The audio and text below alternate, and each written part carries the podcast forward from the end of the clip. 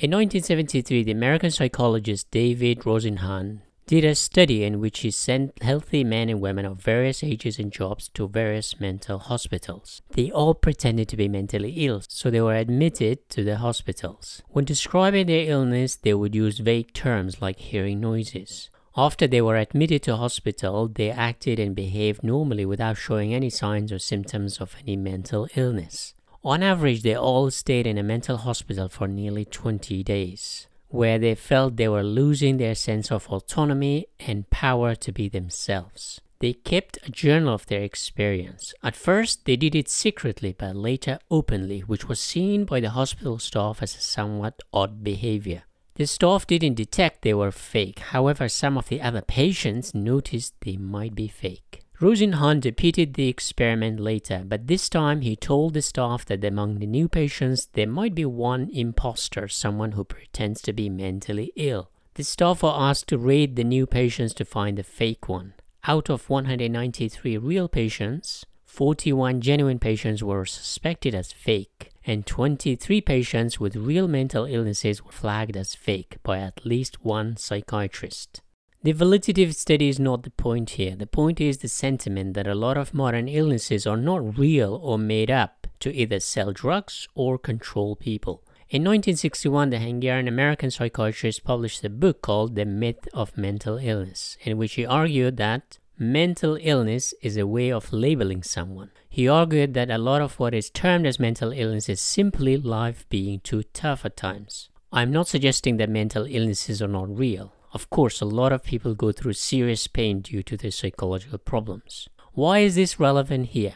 The protagonist of J.D. Salinger's Catcher in the Rye, Holden Caulfield, is sent to a mental asylum or an institution, but he himself doesn't think he's sick. Instead, he thinks everyone else is sick. Kind of. He has two real problems with society. But before I tell you what his problems are with society, let me first summarize the novel so you understand the story. Later, I'll explain why Holden diagnoses two illnesses in the modern world, which resonate with nearly every human being on Earth. I'll also answer these questions. How did J.D. Salinger's masterpiece, The Catcher in the Rye, capture the imagination of generations of readers? How the anger of its protagonist, Holden Caulfield, still divides us between compassion and tough love. And finally, what is the psychology of an angry teenager in today's world? What does this novel tell us about the modern world? And why our YouTube psychologist in residence, Jordan Peterson, says grow up and stop complaining. But first, let me summarize the novel. Summary the Catcher in the Rye, published in 1951, is not only the most censored novel in American schools for use of vulgar language, sex, alcohol, and antisocial sentiments, the novel has also been associated with horrific events. In 1980, John Lennon was shot on the back by a man with a copy of the novel who called Lennon a fake, saying imagine no possession, yet he himself was living a lavish lifestyle like a king. In 1981, a man attempted to kill Ronald Reagan, the former US president, and the police found a copy of this novel in his hotel room. In 1989, a man had a copy of this book when he murdered the actress Rebecca Schaeffer in California. How can such a short novel loved by millions of people be associated with these horrific events? Imagine the 1940s in New York City. J.D. Salinger is in his 20s. He was born in 1919, right after the First World War and during the Spanish flu pandemic. He has dropped out of two universities but has finished a degree in creative writing, which, let's face it, is not the best way to make money. The Second World War is raging in Europe, but America is watching from a safe distance. Then, in December 1941, the Japanese attacked Pearl Harbor. Now, millions of young Americans are anxiously waiting to be drafted and sent to war. As a 17 year old American boy, you are anxious to turn 18 and be drafted to fight the Japanese and the Germans in some far distant places you have never been or seen. As a teenage boy, you thought your battle was with girls, finding one to mate or, or even marry. But now you have to fight people you don't know, who don't speak your language. You like this girl called Sally, but forget about her. You have to fight a war in a different continent. Now let me make it clear, J.D. Salinger served in Second World War, but he doesn't mention it in the novel. But you can feel the tension and the angst of a 17-year-old boy about to turn 18 and the real possibility of dying in a foreign country. Salinger, however, turns that angst into one of the most beautiful tales of modern literature. The Catcher in the Rye is narrated by Holden Caulfield, 17, who tells his own story of teenage rebellion. He's been having some psychological problems, so he's under some kind of treatment where he has to remain until next month. But this hospital or sanatorium is a perfect place to write a novel telling his story. Even from the first sentence, we know his rebellious attitude towards everything, including storytelling. Quote If you really want to hear about it, the first thing you will probably want to know is where I was born and what my lousy childhood was like, and how my parents were occupied and all before they had me, and all that David Copperfield kind of crap. But I don't feel like going into it if you want to know the truth. Despite Salinger rebelling against Dickens here, he actually published the novel in a serial form, a craft which Dickens is known for. Most of the story is set in New York in the winter, but the story starts at his boarding school in the neighboring state of Pennsylvania, where Holden has failed a few exams and has issues listening to his teacher. So it is highly likely that he would be expelled from school. His only redeeming quality is his English grades, so one of his classmates named Stradlater asks him to write an essay for him. Holden agrees. He writes the essay about a red glove that belonged to his own brother, who has died of cancer. Stradlater reads it and he's not impressed. Glove? Holden tries to hold his rage. You know that his brother meant a huge deal to him. Salinger is a master of showing, not telling. We feel Holden's deep pain of losing his brother at such a young age. To make matters worse, Stradlater has been on a date with Jane, a girl Holden fancies himself. Now, his only redeeming quality his writing is question, but add salt to the injury, he's also dating a girl Holden likes. Holden snaps and punches Stradlater, but unfortunately, just like his school grades, he fails in his fight too. He receives a few punches in the nose and falls to the ground. He tries to get some sympathy from his roommate Robert Ackley,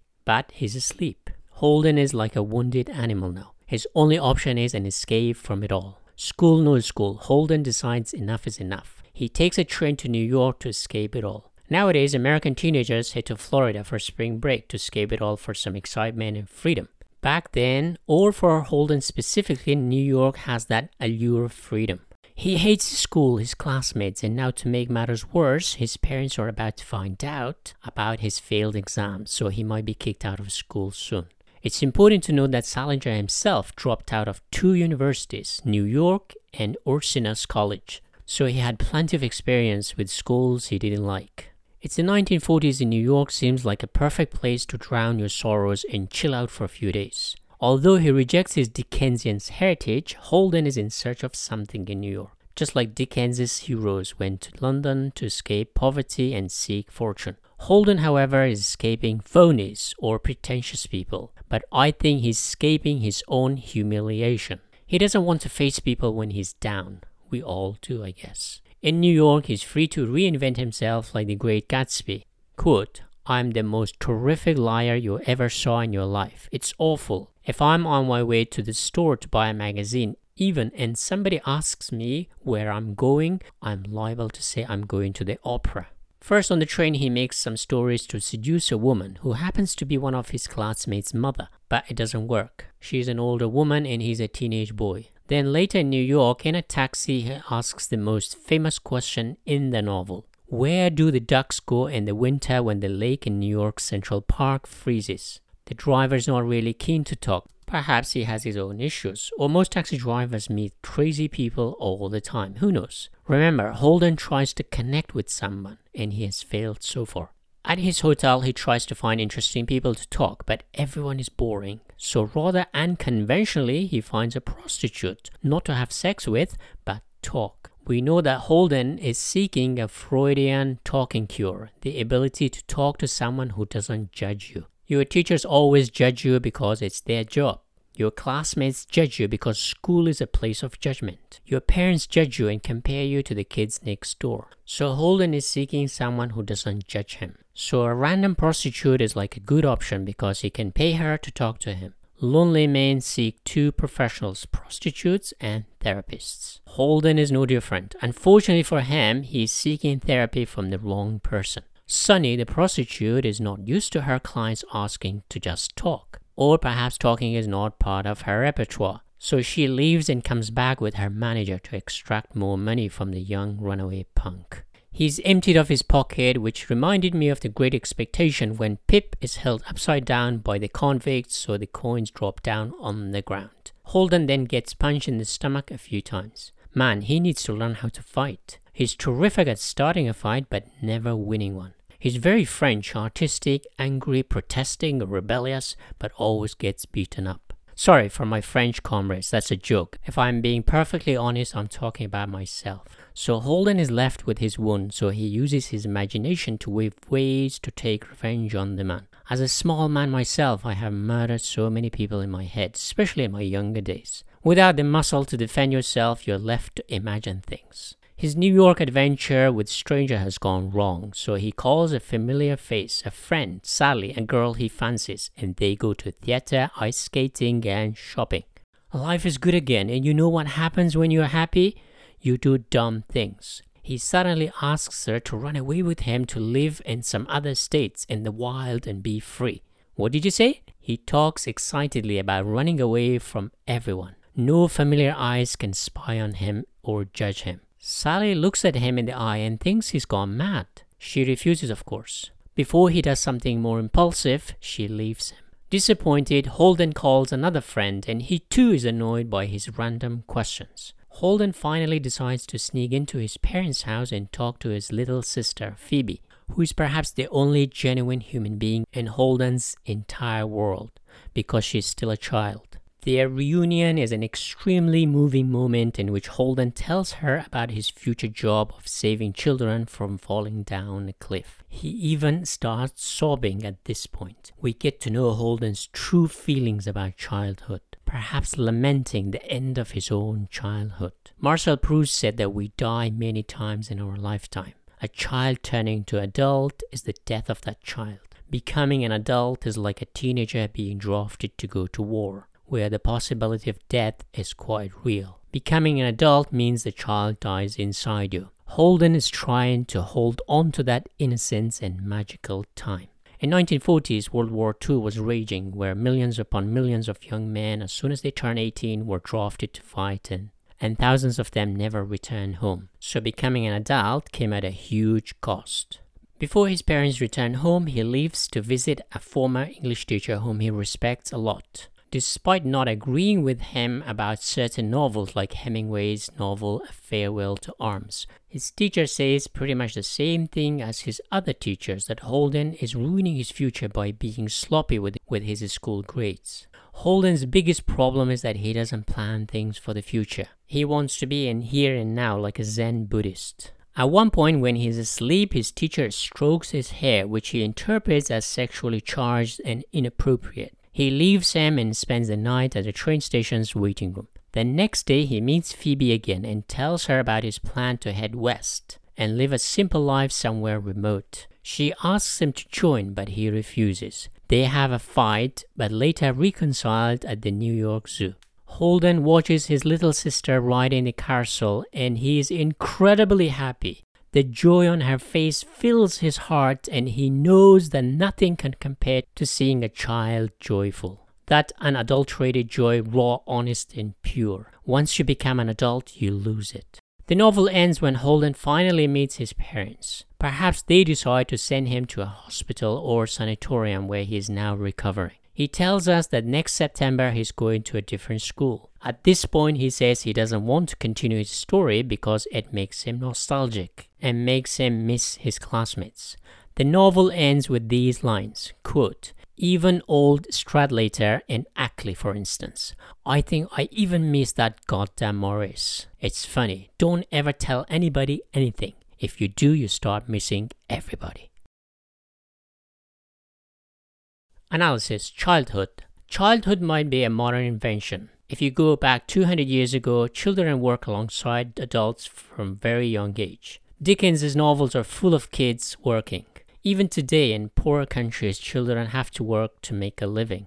On the one hand, Holden is a spoiled child who complains about everyone. His schoolmates, teachers, parents, and society. He criticizes everyone for being judgmental, but he himself is the most judgmental of all. Not just that, he's refusing to grow up and take responsibility. That's why he calls everyone phony, because one of the major traits of being an adult is to take responsibility, even though you hate doing so. Deep down, everyone would like to live in a blissful childhood forever, but unfortunately, at some point, we have to grow up. In Gunter Grass's novel Tin Drum, Oscar stops growing up physically, but mentally he has to grow up because he lives during the war. Here, Holden has a relatively easy life of it, so he's physically an adult, but mentally a child. You could say comfort turns everyone into children. Childhood is extended in the safest countries. Salinger tries to paint a picture here. Children are so innocent and beautiful and magical. Quote, It's funny, you take adults, they look lousy when they're asleep and they have their mouth way open. But kids don't. Kids look alright. They can even spit all over the pillow and they still look alright. Sigmund Freud said that fiction writing resembles child's play. If you look closely at fiction in general, the theme of childhood appears very strong in all the greatest novels ever written. It is the novelist's attempt to recapture the magic of childhood. Marcel Proust's In Search of Lost Time is a perfect example as it is entirely based on recapturing memories of childhood, but most importantly, that childhood eye in how one sees and experiences the world without judgment, assumptions, and biases. Childhood is nature. Friedrich Nietzsche's Übermensch goes through a second phase of childhood to gain the creative impulses we lose as adults. When you grow up, you lose that natural excitement. Here, Salinger pinpoints at that moment when a child has to transition. For a lot of people, the transition is smooth, so we don't really realize the drama. But for some, the transition is like stepping into a different country, another world. People act differently, they don't appear genuine, they fake most of the time. They try to be pleasant, nice, polite. We lose that childlike honesty, so we have to apply ourselves and behave. In Holden's case, his refusal is met with hospitalization. In other words, he's diagnosed with some mental problems. Will he recover? We don't know. But society wants us tame, obedient, and orderly. It starts with parents and school and then the state telling us to apply ourselves. Tough love versus sympathy. The novel has divided the world into two camps. On the one hand, those who say man up and take responsibility, goddammit, they have a point. However, there are also those who feel sympathy for Holden because they think he suffers from mental illness. Most institutions, including the government, think that you should go through a treatment, which he does in this novel. Now, the question I posed at the start why do we love and hate Holden at the same time? It goes really deep. Holden is not someone on the page. He's a real person. He's every one of us. We all we have all been there. He articulates how we feel at some point in our life. His language, words, comic tone, attitude, and his cynical voice are all beautifully done. I don't know how Salinger managed to capture it, but he has created a genuine piece of art, a mirror so we can see ourselves in. I think Salinger must have tried to recreate Mark Twain's Huckleberry Finn to capture that raw, honest voice, but instead of 19th century America, he brought it to 20th century America. Things have changed a lot. Unlike the 13 year old Huckleberry Finn, who is incredibly resourceful when he has nothing, the 17 year old Holden is rich and educated. You could say a bit spoiled because he has it all. He doesn't have to struggle with poverty, so his struggle is inside him, not on the outside world. We in the West live in the most prosperous period in history, so our struggle is not for survival, but for a meaningful place in society. We have plenty of food and we live in a safe society, yet we are not satisfied. You cannot imagine Dickens writing The Catcher in the Rye back in 19th century. It would have been difficult to sell such a novel back then, but the world has changed. You could say we are hardwired to find new struggles. If none exists on the outside, we invent ones on the inside. This debate is especially strong in America between those who say toughen up and take responsibility and those who try to cushion the young by creating the so called safe space in which criticism of any kind is seen as an attack. Canadian YouTuber, psychologist, and residence, after many years of clinical practice, published his best selling book, 12 Rules for Life, in which he diagnosed the youth of today, instead of sorting their lives, want to change the world. He says, Grow up and stop complaining about the world when your own room is in a mess. A huge number of young people, instead of applying themselves and sorting out their own personal problems, take on the job of rescuing other people through what is called social justice war. Remember, Holden too wanted to save children from falling down a cliff into adulthood. Peterson echoes the Russian writer Fyodor Dostoevsky, who similarly was telling the Russian young intellectuals to not mess up with the Russian society destroying its fabrics. Of course, they didn't listen to him. As a result, there were revolutions, counter revolutions, and 70 years of socialism and authoritarian rule. So, Peterson's main argument is that the modern capitalist society, especially the liberal version,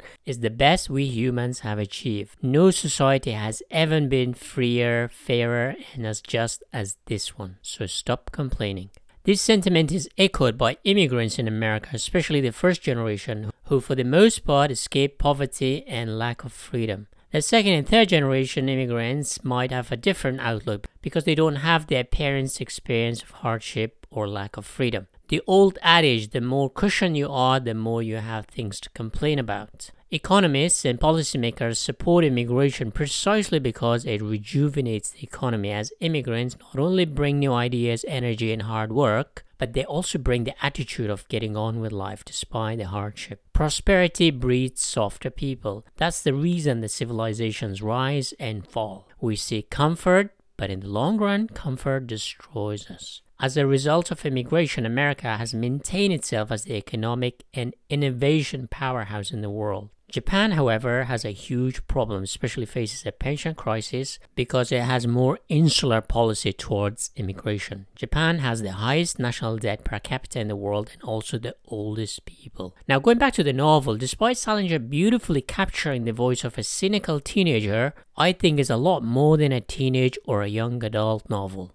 You could say it's a novel of midlife crisis, thinly disguised as a teenage rebellion. Salinger wrote it when he was in late 20s and 30s, after serving in the US Army during World War II and the 1940s, and saw some horrific scenes which must have remained with him for the rest of his life. Once seen, it cannot be unseen. Of course, today 17 year old boys don't have the anxiety of being drafted in the army. Another important fact worth mentioning is that Salinger visited his father's slaughterhouse in Poland, which disgusted him with meat and he became a vegetarian. On a psychological level, he must have questioned his family's business, his father's existence someone who made money by slaughtering animal. As children, we are shielded from the ugliness of the real world, and once we know, we question reality. It's a huge shock in the system. Holden cannot accept fake people. While we love Holden on the page, we would dislike him off the page. He would be a nightmare in real life. He's impulsive, judgmental, and a liar. We love him because he articulates how we feel and felt at some point in our life. But don't get me wrong, we don't want to be friends with someone who is negative or cynical like him. We don't want to be someone who resembles us, our cynical and constant negative self. We like to spend time with people who bring the best out of us, not the worst of ourselves. We love people who are responsible, reliable, and accountable. We might have negative qualities in ourselves, but we never like those things in other people. We want others to man up or woman up and not complain.